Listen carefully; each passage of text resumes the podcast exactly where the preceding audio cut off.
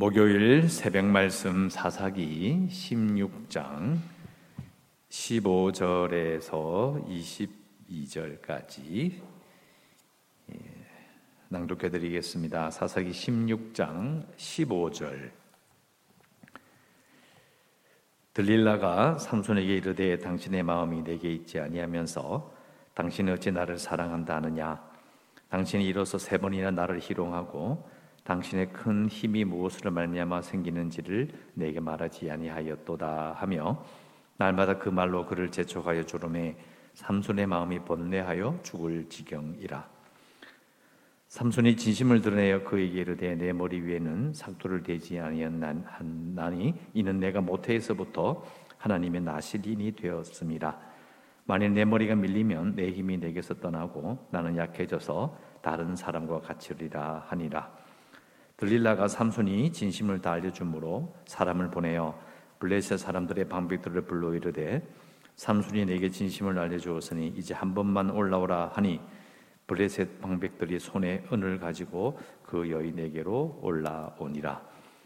들릴라가 삼손에게 자기 무릎을 베고 자게 하고 사람을 불러 그의 머리털 일곱 가닥을 밀고 괴롭게 하여 본즉 그의 힘이 없어졌더라 들릴라가 이르되 삼손이여 블레셋 사람이 당신에게 들이닥쳤느니라 하니 삼손이 잠을 깨며 이르기를 내가 전과 같이 나가서 몸을 떨치리라 하였으나 여호와께서 이미 자기를 떠나신 줄을 깨닫지 못하였더라.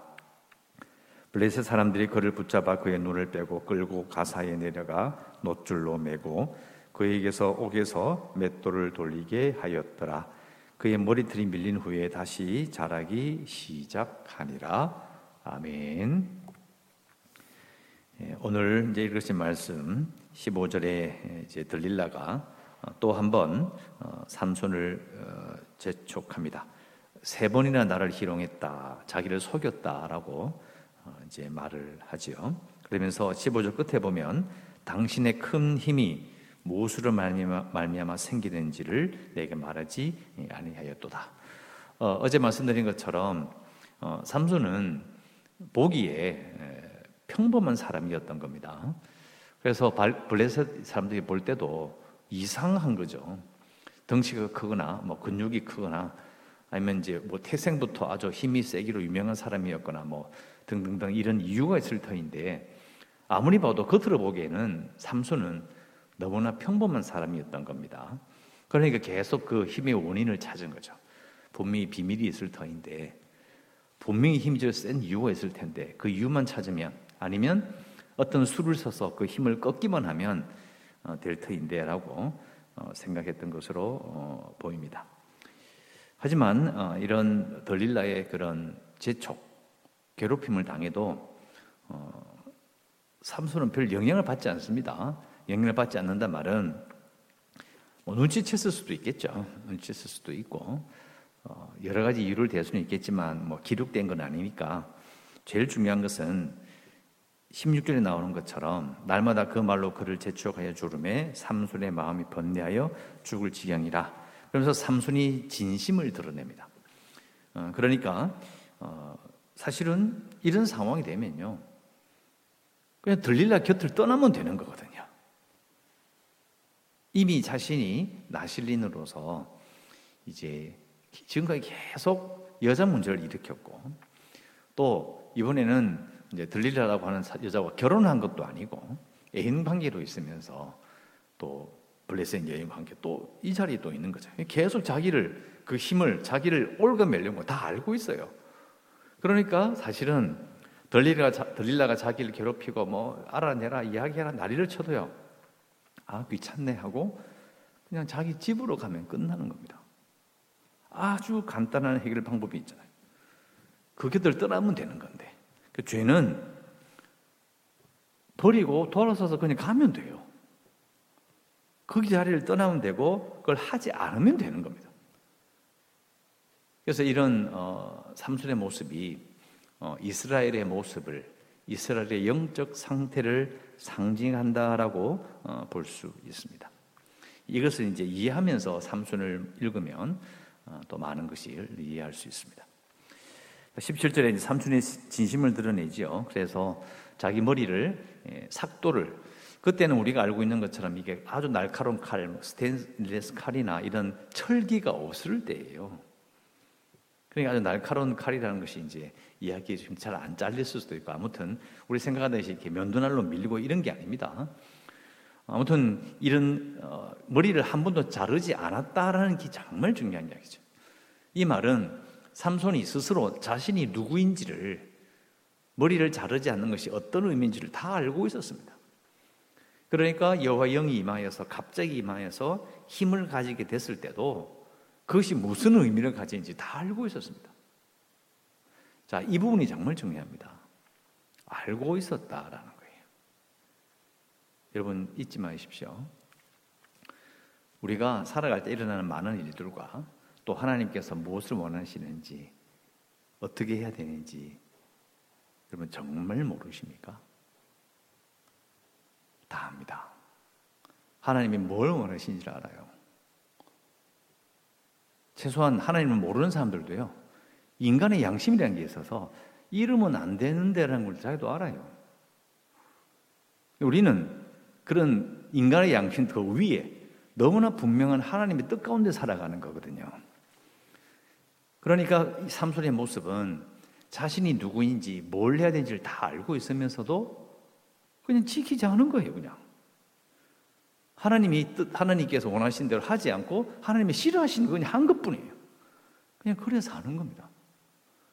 삼손의 모습이 이 대화 가운데 나타나는 삼손의 진심이 정말 마음 아픈 거예요.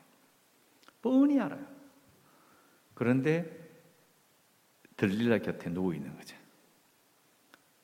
블레셋 문화를 동경하고 블레셋을 살아가는 생활 방식과 그게 너무 좋아 보이는 거죠. 하나님 아닌 다른 것에 관심을 두고 있는 이스라엘 백성들의 모습을 어, 상징합니다. 그래서 우리가 그 뒤로는 이제 잘 아는 대로 예, 드릴라가 삼손의 진심을 듣고 이제 알게 된 거죠. 아 이게 비밀이구나. 그래서 방북들을 불러서 이제 말을 하죠. 그리고 블레셋 방백들이 손에 은을 가지고 올라옵니다. 지금 따지면 천억이 넘는 엄청난 돈을 가지고 대가를 치르죠. 19절에 들릴라가 삼손에게 자기 무릎을 베고 자게 하고 사람을 불러 그의 머리털 일곱 가닥을 밀었다. 일곱 가닥이라 그러니까 우리 생각에는 머리털 일곱 개를 자른 것처럼 느껴지는데 어, 평생을 이렇게 머리를 안 잘랐기 때문에 머리가 상당히 길었을 거예요. 그러니까 이게 머리를 길러 보시는 분들 아시겠지만 엉켜버리거든요. 일곱 가닥으로 묶은 겁니다. 이렇게 뭉태기로 묶은 거예요. 이게 딱 기르게 되는 거죠. 그러니까 자를 때 일곱 개만 탁탁탁탁 자르면 되는 겁니다. 그냥 이렇게 우리 면도날로 밀었다 이렇게 생각하면은 쉬운 일이 아니죠. 또 자는데 어, 깨울 가능성도 있고 그러니까 잘 생각해 보면 이해가 되는 거죠. 그렇게 들릴라가 어, 일곱 가닥으로 묶은 삼손의 머리 털을 뭉치를 잘라버려요. 그러니까 흔들어 보고 해보니까 사람이 힘이 없는 거예요. 그래서 이제 일이 이제 벌어지게 됩니다. 그래서 20절에 들릴라가 삼손이여 벌레스 사람이 당신에게 들이닥쳤다. 삼손이 잠을 깨며 이르기를 내가 정강같이 나가서 몸을 떨치리라. 몸을 떨치리라 말은 이게 번역을 얘기해서 그런데 쉽게 말하면 자유롭게 도망가겠다 이런 뜻이 되는 거죠.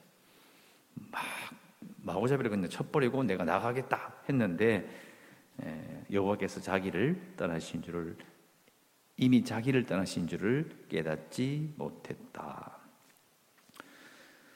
이렇게 마무리가 됩니다. 일단 마무리가 되는데 음, 여기서 봤을 때 아까 말씀드린 것처럼 자기에게 왜 하나님의 영이 임했는지, 왜 힘을 가졌는지, 그죠? 나시린의 서약 때문에 하나님이 자기를 태중에서부터 택하여서 이렇게 했다는 걸 다 알고 있어요. 그런데 자기가 약속을 깨뜨렸다라는 것을 어, 관심이 없어요. 그래서 그러니까 결국은 머리가 잘리는지 안 잘리는지 머리카락이 잘리는지 그것에 대해서도 전혀 모르는 겁니다. 정리하면 이렇습니다. 삼손의 모습은요. 힘은 누리는데 하나님이 힘을 주셨다는 걸 알고 그 힘을 가지고 마음껏 자랑하며 살지만 그런데 하나님에 대한 하나님과 약속한 의무는 이행하지 않는 자입니다. 나시린의 서약을 지키지 않잖아요. 그러니까 힘도 누리고 영광도 누려요. 하나님께서 택하신 자로서의 영광은 누리는데 해야 될 일은 안 하는 거예요. 자, 이것은 이스라엘 백성들 전체를 보면 이런 거죠. 하나님과의 계약을 했어요. 신명기도 나오고 그죠? 출애굽기 나옵니다. 약속을 딱 맺었어요. 십계명을 지킴으로 하나님의 백성, 하나님의 신하로서 살겠다. 그러면서 하나님께서 그 십계명을 맺고 난 다음 주신 다음에 하신 그 뒤에 보면요. 이 계명을 지키면 이러이러한 복을 받으리라는 구절이 쫙 나와요. 무슨 말입니까? 계약을 지키면 복이 온다는 걸 알아요. 그러니까 이렇게 생각하는 거죠. 복은 받고 싶은 거예요. 하나님의 백성이니까 복은 무려. 그런데 그 계약을 지키는 것에 대한 의무 이행은 하지 않는 것입니다. 복은 받고 싶은데 복에만 관심이 있고 내가 뭘 해야 되는지는 관심이 없는 거예요. 그래서 이 삼손의 모습이 이스라엘 백성들의 모습을 상징한다라고 어, 볼수 있는 겁니다. 그리고 21절에 블레셋 사람들이 그를 붙잡아서 가죠. 눈을 빼고 끌고 가사에 내려가 놋줄로 매고 그에게 옥에서 맷돌을 돌리게 하였더라. 어, 눈을 빼고 이제 묶어서 이렇게 일을 시키는 것은 전형적인 전쟁 포로로 대우한다라는 그런 뜻입니다. 전쟁 포로로 대우하는 거예요. 전쟁 포로가 아니고 사사로운 그런 원한을 이렇게 가진 것이었다면 그럼 바로 죽이고 말았을 겁니다. 그런데 이제 눈을 빼고 이제 맷돌을 돌리게 하는 거죠. 이런 전쟁 포로로 대우하는 걸 보면 이 삼손으로 말미암아 왜냐면 삼손이 앞에 천 삼십 명이 죽였잖아요, 그죠? 그러니까 이게 어, 천명 넘게 죽였던 그 사실이 그 전에는 아예 블레셋이 이스라엘 백성 전체를 다스렸어요. 그러니까 아무 문제가 없었던 거예요. 뭐 반란을 일으키는 그런 일들이 없었잖아요. 유다 지파 사람들도 블레셋 사람들이 우리를 죽어나는지 알지 못하냐? 너 도대체 왜 그러느냐? 이렇게 물었거든요. 그러니까 삼손 이전에는 그냥 집에 받고 있었어요.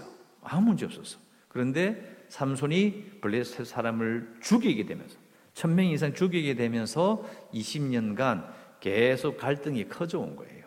분위기가 이제 민족 대 민족의 그런 전쟁으로 이렇게 변질되기 시작했다는 것을 알 수 있습니다. 그래서 삼손을 눈을 빼고 묶어서 전쟁포로 취급을 하는 거예요. 그래서 여기서 이제 어, 블레셋과의 그런 갈등이 시작되는 거예요. 삼손은 블레셋 사람들로부터 이스라엘을 구원한 사람이 아닙니다. 그냥 사사로 있은 거예요, 그냥. 그 전쟁을 왕결 짓지 못했다니까요. 다윗이 왕결 지었어요. 그런 것을 정확하게 알고 계셔야 됩니다. 그래서 삼손은 전쟁 포로의 대우를 받아서 이런 참 비참한 지경에 이르게 되고 그다음 22절 그의 머리털이 밀린 후에 다시 자라기 어, 시작했다. 어, 물론 이 머리가 자라기 시작했다는 말이 결국은 어, 새로운 걸 또 암시하죠. 아, 머리가 또 자라면 힘을 회복할 수 있겠다. 하나님과 약속이 사라지는 게 아니라 머리는 또 자라는 거니까 그 자라는 머리를 보며 생각하며 얼마든지 나 신인의 서약을 떠올리며 되돌이킬 수 있겠구나라는 그런 암시를 주게 되죠. 그러니까 내일 읽을 말씀에 또 나오니까요. 여기까지만 어, 설명을 하겠습니다. 자, 여기까지 우리가 삼손의 삶을 쭉 보면서요. 어, 삼손은 간단히 말하면 이렇게 볼 수도 있습니다. 하나님을 사랑하는 것이 아니라 세상을 사랑하는 사람이었다. 하나님은 다른 것을, 블레셋을, 블레셋의 문화를, 블레셋 여자를 사랑한 사람이야. 근데 이게 블레셋 사람들은 자기를 죽이려고 안달이 났고 자기가 마음을 줬던 모든 블레셋 여인들은 다 자기를 배신했어요. 그렇죠. 짝 사랑한 사람밖에 안 되는 거예요. 블레셋을 사랑했고 그 여인을 사랑했지만 그 짝사랑일 뿐이고 그 짝사랑을 말미암아 비참한 지경에 이르게 되죠. 그래 결국은 하나님 아닌 다른 것을 사랑하는 것은 여러분 전부 다 우리는 어, 실패하게 되어 있습니다. 실패하지 않으면 시간이 지나도 남는 게 없을 수 있습니다. 다 지나가 버리거든요. 심지어 자식을 사랑하는 것도 세상에 내가 정말 사랑하고 보람있게 생각했던 모든 것들도 하나님보다 더 사랑한다면 그건 아무것도 아닌 겁니다. 자, 오해하지 마십시오. 자식을 사랑하고 세상에 자기가 했던 일들을 정성을 다해 하는 것이 쓸모없는 일이라는 의미가 아닙니다. 하나님보다 더 사랑한다는 조건이 분명히 붙어 있습니다. 이걸 꼭 기억하셨으면 좋겠고요. 이제 그러니까 가만히 생각해 보면 이런 질문이 남습니다. 그러면 하나님을 사랑한다는 것을 그럼 어떻게 하는 거냐는 거죠.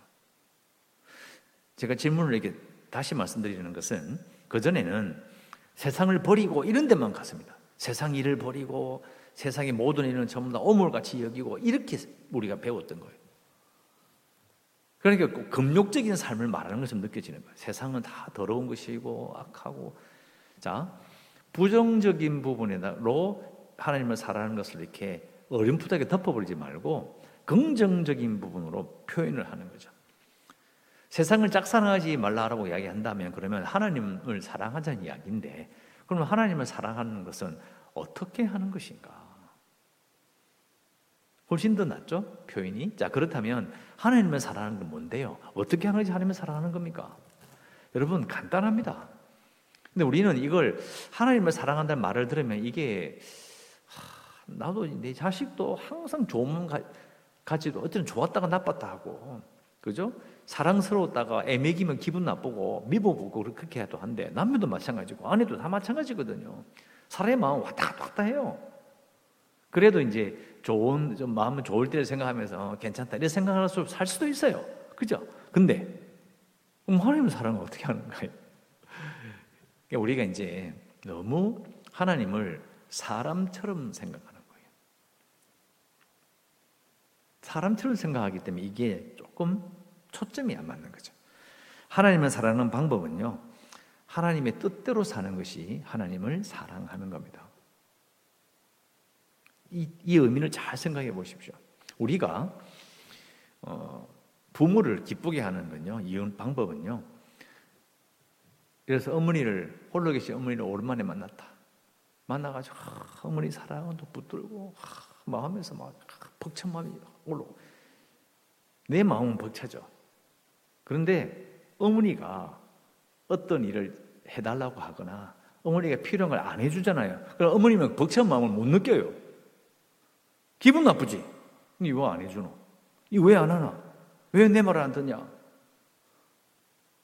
아, 어머니, 그게 제가 제 마음에 어리면 사랑하는 마음이 넘쳐요. 근데 그게 뭐예요? 느끼시겠습니까? 표정은 좋겠지. 그런데 안 되는 거예요. 마음이 통하지 않습니다. 특히 하나님은 우리가 예배할 때나 기도할 때나 찬양할 때 아, 눈물 흘리고 찬, 막 예배하고. 근데 돌아서서 나가면 하나님 뜻대로 안 살아요. 그럼 어떻게 될까요? 잘 한번 생각해 보시기 바랍니다. 하나님을 사랑하는 것은 하나님의 뜻대로 하나님 말씀하셨던 그 삶을 사는 겁니다. 하나님을 기쁘게 하고 그것이 하나님을 사랑하는 겁니다. 저들이 길게 설명한 이유는 삼손은 완전히 정반대이기 때문이에요. 능력도 있고 택한 자고 폼도 나고 엄청난 일도 해요. 아니 자신 혼자서 천 명을 죽이고 이 블레셋 사람의 길을 죽인다. 그 누가 함부로 할 수 있겠어요? 아무나 할 수 있는 일이 아니에요. 그런데 하나님 뜻대로 안 살아요. 관심이 없어요. 바로 그거죠. 능력이 나타나고 대단한 일이 벌어진다? 거기에 속으면 안 돼요. 중요한 것은 그것이 하나님의 뜻과 맞느냐에 달려 있는 거죠. 여러분, 하나님을 사랑한다. 아, 요즘 내가 기도하는데 앉아 기도해 보니까 눈물이 안 나. 아, 내가 하나님을 사랑하는 마음이 없는 것 같아. 아닙니다. 감정은 왔다 갔다 할 수 있어요. 그 착각할 수 있습니다. 그런데 중요한 것은 내가 오늘도 하나님을 기억하고 하나님의 말씀대로 살고 애를 썼으니 하나님이 그걸 알아주실 것이다. 내가 하나님을 사랑하는 나를 보냈다. 하나님 아시죠? 이렇게 되는 거예요. 평상시에 기도할 때 눈물도 안 나다가 오늘 기도할 때 눈물 좀 났다. 아, 마음이 뜨거워졌다. 아, 하나님을 사랑하는 마음이 생겼구나. 아닙니다. 그런 식으로 자꾸 우리가 생각하는 거예요. 음, 그렇지 않습니다. 삼순의 모습이 정확하게 반면 교사가 됩니다. 정반대가 되는 거예요. 자, 삼손 좀 있으면 내일 또 나오니까 이야기하면서 마무리하도록 하겠습니다. 기도 제목은 하나님의 뜻대로 살아 하나님을 사랑하면서 살겠습니다. 이렇게 여러분 자신을 위해서 기도하시고 하나님 앞에서 약속하시기 바랍니다. 하나님의 뜻대로 살아서 하나님 내가 뜻대로 사는 거 이게 하나님을 사랑하는 것이다. 이걸 정확하게 알고 있어야 돼요. 하나님의 뜻대로 살아 하나님을 사랑하면서 살겠습니다라고 어, 기도하시고요. 교회를 위해서 어, 그리고 어, 재개발을 또 위해서도 또 코로나19 극복을 위해서 연약한 성도들과 우리 주일학교 아이들 그리고 선교지를 위해서도 기도하시고 오늘도 주의 은혜 안에서 안전하게 거하시기를 주의 이름으로 축원합니다. 기도하겠습니다. 주님 감사합니다. 오늘 기도하고 또 하루를 시작합니다.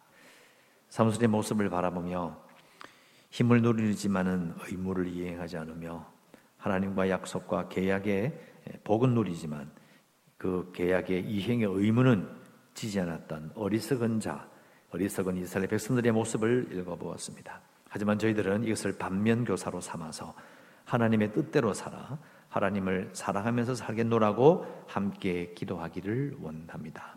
오늘도 저희들 이 세상 살아갈 때에 보호해 주시고 안전하게 하여 주시고 보살펴 주시고 오늘도 우리와 함께 하여 주시옵소서 예수님의 이름으로 기도드리옵나이다. 아멘.